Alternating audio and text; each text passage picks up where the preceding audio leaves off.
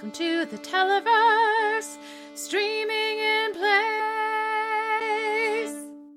The Legend of Korra. Hello, everybody, and welcome back to Streaming in Place. Today we are talking about The Legend of Korra, Book 4 Balance, our anti penultimate episode, and the one before that, whatever that's called. But our, our second to last day of new episodes. Uh, we're talking about today uh, Operation Beifong and Kuvira's Gambit. So uh, we get some called its. Congratulations to Marcus and to Allison for Toph being back. Um, you definitely called that. Um, and we also just have some more fun with Toph. And we get our reveal of like the our end game, like what Kuvira's Gambit actually is. But I feel like what we, where we need to start is just a little bit like a, a thought, a moment for Baatar Jr. because Oh, Junior, that's precious that you thought she would pick you over her shiny robot. That's not was never gonna it's never gonna happen. It's never gonna happen. Yeah, that a real case of exactly one person was surprised by that. yeah. I mean, I still like yeah, there's no surprise over it, but I also really like the gender inversion that happens with it because mm-hmm. it's typically like you get you get the you get the love interest and it's a woman of the evil male dictator and or the evil warlord or whatever and then that happens. So again you get a nice little gender flip and i really like how like disheveled Baatar looks during his interrogation sequence and how upon seeing a giant purple pink laser heading right for his head he's like oh well I guess I wasn't as important as I thought I was. which is a which is a tough wake up call. I mean, if that's how you're going to break up with someone, like it's pretty clear. Like there's no ambiguity there like with some people Mako. yeah, it is really uh it just is underlining, you know, exclamation point. Yeah, it's done. Um the question I have is do are we supposed to think that she ever was invested in him in any meaningful way because I never got that from their relationship. I got, "Oh, this is a convenient person for me." And uh and you know, an easy way to win him over against his entire family, to have this strong connection to Zaofu and to take advantage of what apparently is quite a bit of actual engineering and scientific um, expertise, is to be engaged but no, they're not married. Married. Do we think they actually ever would have gotten married? I don't know. How do you feel about this, Allison? I don't know. I think she might have married him. They mm-hmm. might have got hitched, but I don't know that it would have been like even if she I think maybe the most interesting version is she actually does sincerely love him, and that doesn't matter at all, right? mm-hmm. Like, mm-hmm. regardless, I, it's not like I got a great warm vibe from them, but it also didn't seem like she was doing or really having to do all that much to manipulate him, right? So, um, so certainly she got some things out of it, but maybe she did really love him. The only thing that matters is that she didn't love him anywhere near as much as she loves her giant robot and as she loves power. And it was clearly not even a remotely hard decision, right? Like yeah. just instantaneous. Um, which I, I feel like, you know, you sleep with dictators, you reap what you sow, sort of. So, mm-hmm. Sorry, Baatar yeah. Um it was it was just very you know heartfelt of yes i understand. Where's the location? Okay. Yeah we couldn't possibly do this. We, do you have the shot? Okay. Yeah we're gonna have to bye! Um so i yeah i enjoyed the timing of all of that. Uh, noel how did you feel about our reveal of kuvira's like her secret weapon her plan everything? So well, first I want to like kind of address your question to Allison real quick, if I may, in a very presidential debate form. Um, go back to the question that you didn't ask me, but so I want to answer it. Um, is I do feel like that it's really difficult to tell how she feels about Baatar. Um, just because one of the one of my big problems with book four, and especially with um, Kuvira in particular, is that we never really get a firm hand on what really motivates her um, to do all this. Like you get a sense of it, like that she has this degree of pride uh, within the Earth Kingdom as a concept, but it's still kind of hard to read the ways in which she's been pushed so far. So it's it's it feels baked into that kind of ambiguity about where this motivation is coming from. Like, how did she care about the Republic City?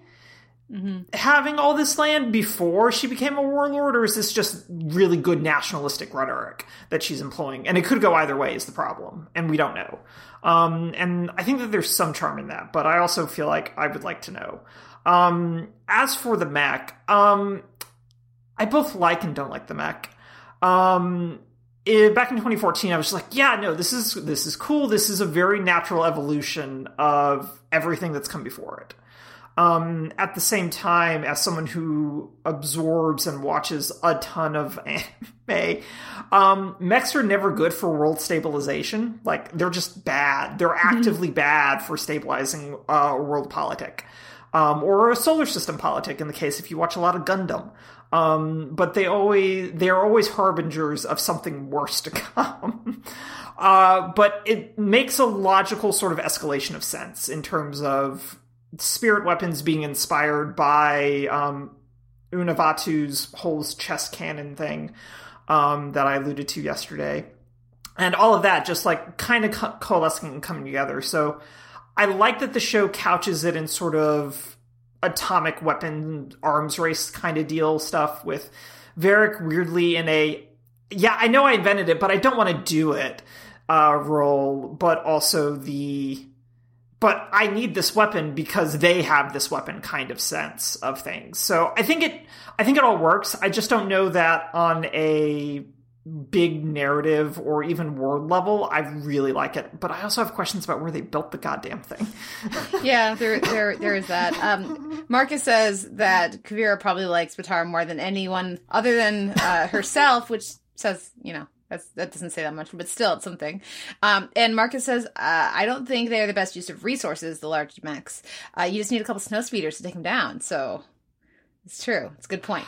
Uh, do I? Do, no, we don't have time for me to get into how an AT-AT isn't technically a mech. I mean, we can, but I don't really want to. That's okay. That's okay. yeah.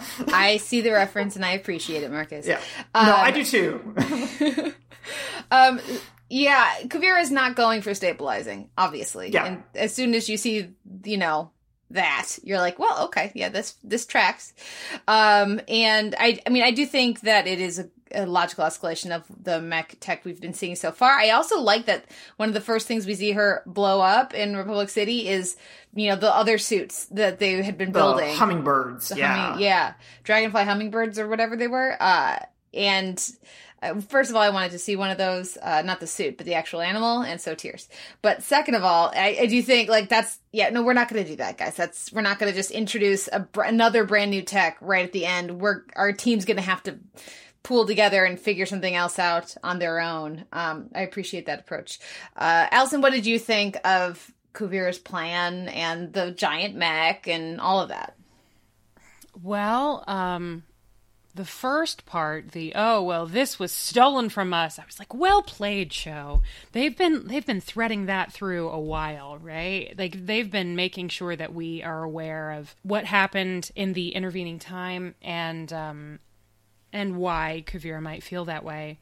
Um, for a while now, so it makes perfect sense. Uh, the mech made me shout out loud in my kitchen. I was watching on my laptop so I could make some bread and mm. was like i had my hands in dough and i went oh holy shit um, because it is i mean i agree i have some questions about where exactly this thing was constructed because um, it doesn't seem like that would have been an easy thing to hide but um, but it was a hell of a visual and definitely intimidating. It feels like every time we get one of these, oh, how can they possibly triumph battles, the ante is upped even more.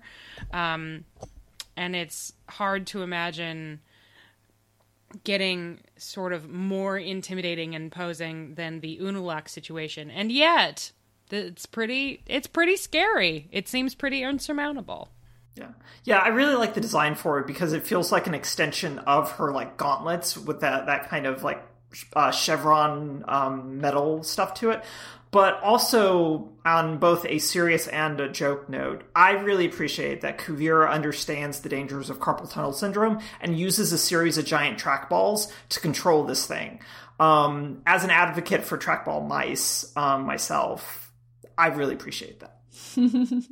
yeah, I like that they show us how she works it, and that yeah. it's the kind of thing that, yes, it, it it was designed, you know, we assume by Baatar, but it was designed with her specifically in mind, and other people could probably run it, but you'd have to be a very high level metal, bender, and you'd you know you'd have to learn and figure out how how to use it. And it, so it's very much designed for her uh, without being some without having some sort of you know it's genetic locked to you so only you can you know like we're not doing any of that uh, which i think is a good call. Um and i almost said something else but we're going to find out about that tomorrow so i won't say anything else about that uh the design and everything uh what are we speaking of designs julie Julie is back, and she wasn't evil this whole time. So, Allison, that's another called it, and also Yeah. for you and for Tom. Uh, what did you think of the return of Julie?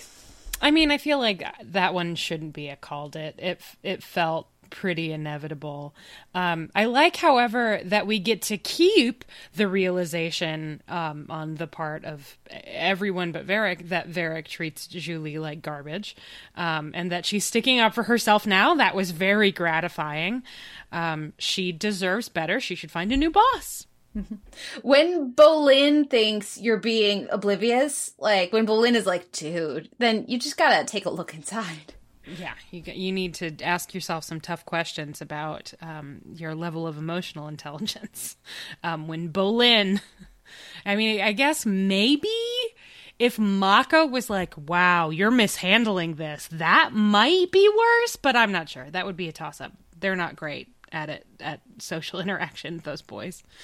Um, I mean, it was a satisfying turn, if one that felt a little bit inevitable. Um, and obviously an incredibly valuable resource for our friends to have for team avatar and company to have on their side um, and i think that's the most we've ever heard her speak so that's good There's a, we will have more to say about Julie tomorrow. Looking forward to that. Um, Noel, any thoughts on Julie? It's just really delightful. Um, they animate Julie's facial expressions really, really well across both of these episodes. So I really appreciate the way in which she goes from deer in the headlights, innocent, to yeah, no, you're a monster, and I've been trying to sabotage you this whole time. Um, to her delight at seeing Varrick again, to her just utter exasperation and anger that Varrick hasn't figured anything out. Um, and watching those facial animations go through that cycle from narrowing eyes to like really enraged eyes to just like getting up on her tiptoes to like lean over him as he leans back is just really really good animation. And it's good bits of physical comedy as well that kind of help lighten the oh shit there's a giant robot coming this way. Well mecha not a robot. Um, Yeah. Um, do we have any thoughts on because I know we were not as a as as a Zoom as a podcast we were not on board with Bolin and Opal uh, making up or more specifically Opal taking him back. Uh, how was that handled? Are we more on board or are we just resigned? Noel. Oh, just completely resigned. Like it's it's it, it was it was a foregone conclusion as I think we were all talking about yesterday. Like it was just it was going to happen. Yeah, And it, Al- and it did. Allison's expression is just in in an expression. Yeah, I um I mean, resigned is a good word for it. I guess I'm just mostly pretending it didn't happen. Um just not because I don't think it's possible to have a sympathetic character make a wildly damaging decision um, because he's easily manipulated and that there could not possibly be a redemption arc from that. But it feels very fast. It feels a lot like the writers were like, oh, God, whoops, we didn't really think that through. Let's just never mind, and then it's just done. Um, which I'm more than willing to just let that be a never mind right at the end of the road here. I'd rather keep my fond feelings for Bolin and not be grumpy about it. Yeah. Marcus says uh, disappointing called it, which I think is a good subcategory of called it. We haven't really identified to this point, so I'm on board. And yeah, like Marcus says, it's not just that like he picked Kuvira, but he worked with her for three years without realizing this. Like, yes, one you could say like the decision that Opal's forgiving is is just is a late decision just this very you know at Zaofu like it's that is the decision and that's the moment that she's forgiving but really that's because we didn't live with three years of her going honey uh honey this doesn't seem like this is good Uh, hmm. I'm sure it's fine, sweetie. Don't worry. It's, she's not a dictator. It's fine. It's fine. So yeah, to yeah, I'm with Allison though. I'd rather be able to hold on to my fun, fondness for for Bolin, and I feel like if if Papa was giving Bolin a little bit of a harder time for not being around, I would be more on board. But this is where we are. The last thing we have not yet talked about that we of course we need to is the return of Toph. What do we think of our Toph and Lin content? Oh, it was so nice. It just, uh, they've done such a great job of making that character feel like the elderly version of the character we know, um, which I get, I'm not sure I really even comprehended how hard it is to do that well, but we get some valuable points of comparison, right? Like, I still have a lot of fondness for Katara, but I don't think of young Katara and old Katara as being the same person, really, um, without a little sort of reminder to myself. Um, certainly, Zuko seems like two completely different people, um, but this Toph is not the same as Child Toph, but recognizably, satisfyingly Toph in a way that just fills me with such joy. And when she said, um, after Lin was like, "No, after this, you and I were are done," and she said, "If it makes you happy, if that's what makes you happy, then fine." With kind of a shrug, but also like a little bit of a heartbreak. It just it got me so much. Um, that the only other detail I want to add is uh, wow, what a massive miscalculation to not assume that the most formidable earthbender in history, maybe um, that like a revolutionary figure um, who came up with this completely other style of bending um, would show up when her daughters were in trouble. Uh, seems like a big miscalculation on Kuva's, Kuvira's part. Um, and I hope that she is squirming in her bed um, every once in a while, just remembering Toph yelling, "You give metal benders a bad name," because that would make me want to crawl into a hole and die. So, feel it, feel it, Kuvira, roll around in it. I do appreciate that Kuvira, upon seeing Toph, goes, "Oh, um, no." Like you don't she, like she doesn't like order like a larger assault. It's like, "Oh, Toph's here. I'm gonna just, I'm just gonna take a step back." Do you guys want to uh, head out? Is that uh yeah, that's just, fine. Just peace out. Yeah. Yeah. Just go. Go ahead. It's fine. I don't need you all anyway. I've got a mech and another hangar that no one knows about. um so yeah, but it makes like a degree of sense. I don't think the metal bender thing hits her hard, but I think Toph being there is sort of a I can't deal with that and everyone else kind of deal, um, even if she is an old lady. Mm-hmm. Um, but to Allison, your point about the um, scene with the all the instant noodles, which is just such a lovely thing, and Bolin and Opal doing tennis back and forth is great. Um, I really like how that conversation is just the epitome of Toph's parenting style of giving them too much freedom and not pushing them forward um, to do the emotional labor involved in being a family and being grounded too much in that sense of my parents controlled every inch of my life for too long, so I'm not going to do any of that for my kids. And that is what happens when you just keep stepping, thinking you need to step back, um, instead of being like, maybe we should have this conversation, and I would like to have this conversation, so we're going to have it.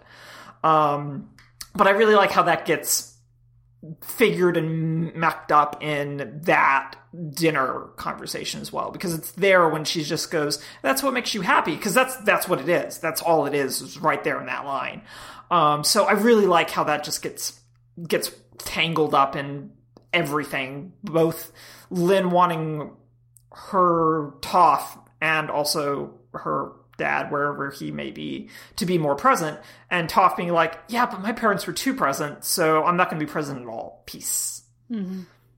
Yeah, no, it's uh, it is a good opportunity. They took that the opportunity for us to see a little bit of her parenting directly, like on camera, rather than through the lens of her daughters. And mm-hmm. yeah, I was watching it like with with the Baatar uh, when when he was talking. It's like, oh, it must have been hard to have her as a mother in law and mom was like, yeah, but worse as a mother, right? And I was like, yeah, yeah, neither would have been great. So it's How yeah. are you, mother? I told you not to call me that. Yep. Um, th- the, the thing that I really, the moment I really loved was her leaning back on Juicy and putting her feet up. That was the moment I was like, oh, it's tough.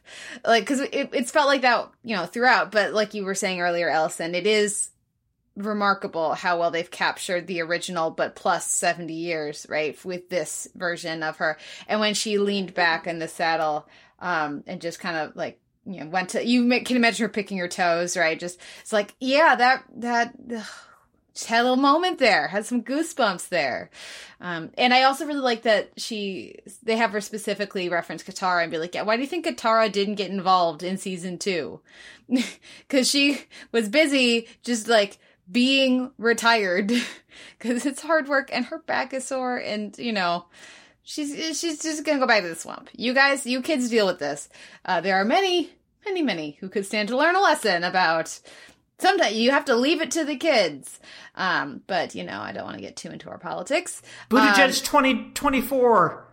Wait, is that what you meant? Is that is that what was happening just now? No. Kate, no. No. Oh, okay. Just Sorry, I know I'm supposed to yes and, but yes and, but I'm not going to yes and that. Um, do we have any final thoughts on these episodes or hopes or predictions for the finale? I guess from Um, Allison or Marcus, since Nolan, and I know what happens. Well, my only like final thought is I don't like Tenzin in the airbender suit. I don't was- like it. Okay, but it was I don't great. like it. It was. I was like, like this looks so weird. I like that Yes. they did it, but it also is so weird. I don't like it. I don't robes only from now on. No, no airbender stealth suits, just robes. Um, and I, he's been wearing it the whole season. It's just been under the robes. Um, so always with the robes, please, and thank you. I know it's a pain to animate, but always with the robes, please. Um, and that's all I have. So I'm going to be quiet now. Um, I loved Juicy.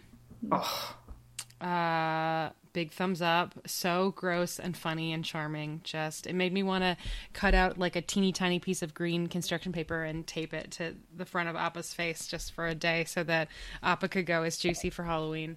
Um, I really like the revelation that the the bison pick the airbender and not the other way around. Hmm. Yeah, me too.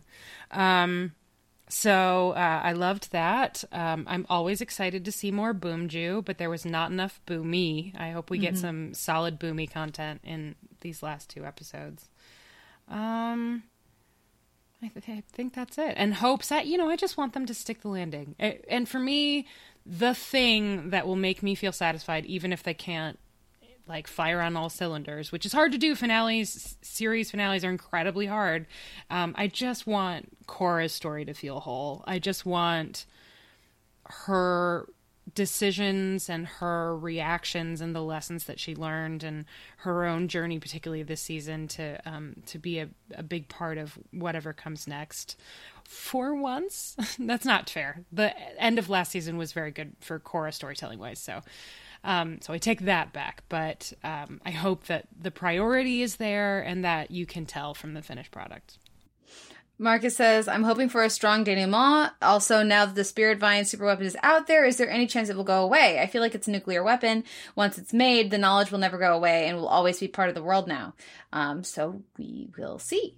yeah. Um, I don't know if like that is discussed in the like the follow up graphic novels that they wrote for Korra because I know there's at least one or two. I haven't read Yeah. them. Um, there's at least one for sure, but um, I haven't read them, so I don't know like what the world looks like after this. I should read them. Well, I know just a couple things about what happens after the finale, which we'll talk about next time because I'm very excited about them. But uh our last two episodes, it's it's a two-parter. Um and it's the Day of the Colossus and The Last Stand. So, Um, well, I'm guessing that the Colossus is the giant mech. So it'll be um, maybe they're like on a mission to take out the Death Star essentially. Um, cuz it certainly has like Death Star vibes. So maybe we go on a secret mission and they dress up like Earth Kingdom soldiers and sneak in and try to take out the giant pink glowy pointy gun guy. Um, and then The Last Stand. Um, that title is just fine. um, but Day of the Colossus is good. Um, the Last Stand is The Last Stand. So Kuvira and Korra have a big showdown, and Korra has to decide what kind of person she is in some way. Hero's journey stuff. Um, and th- at some point, Korra and Asami trade long glances, steamy looks, um, and then nothing happens. Okay. That's my prediction. Yeah, I should I should also note that I'm pretty sure these episodes and but definitely like the last two episodes um off- actually aired on TV. Um Nickelodeon went, "Oh yeah, no, we'll put them back on the air." And I forget like when that started, but it definitely started with um it's definitely within Kuvira's Gambit aired on TV and then these last two episodes were on TV as well. That would be Um, so- jarring. yeah, right? You get none of the rest of the show, but you get these like last three or four episodes on TV with no context because Nickelodeon. Uh, Marcus says the last stand sounds like it should have been the end of the Amon arc, given his ability to remove bending. Um, okay, fair enough. And yeah, yep. And uh, we will talk about that stuff tomorrow. I'm very much looking forward to it. And anything else I say will be spoilery. So Yay! I will stop talking. Um, so tomorrow we will be back to talk about these last two episodes. Thank you, Marcus, for hanging with us today in the Zoom. Thank you, everyone, for listening. Bye. Bye.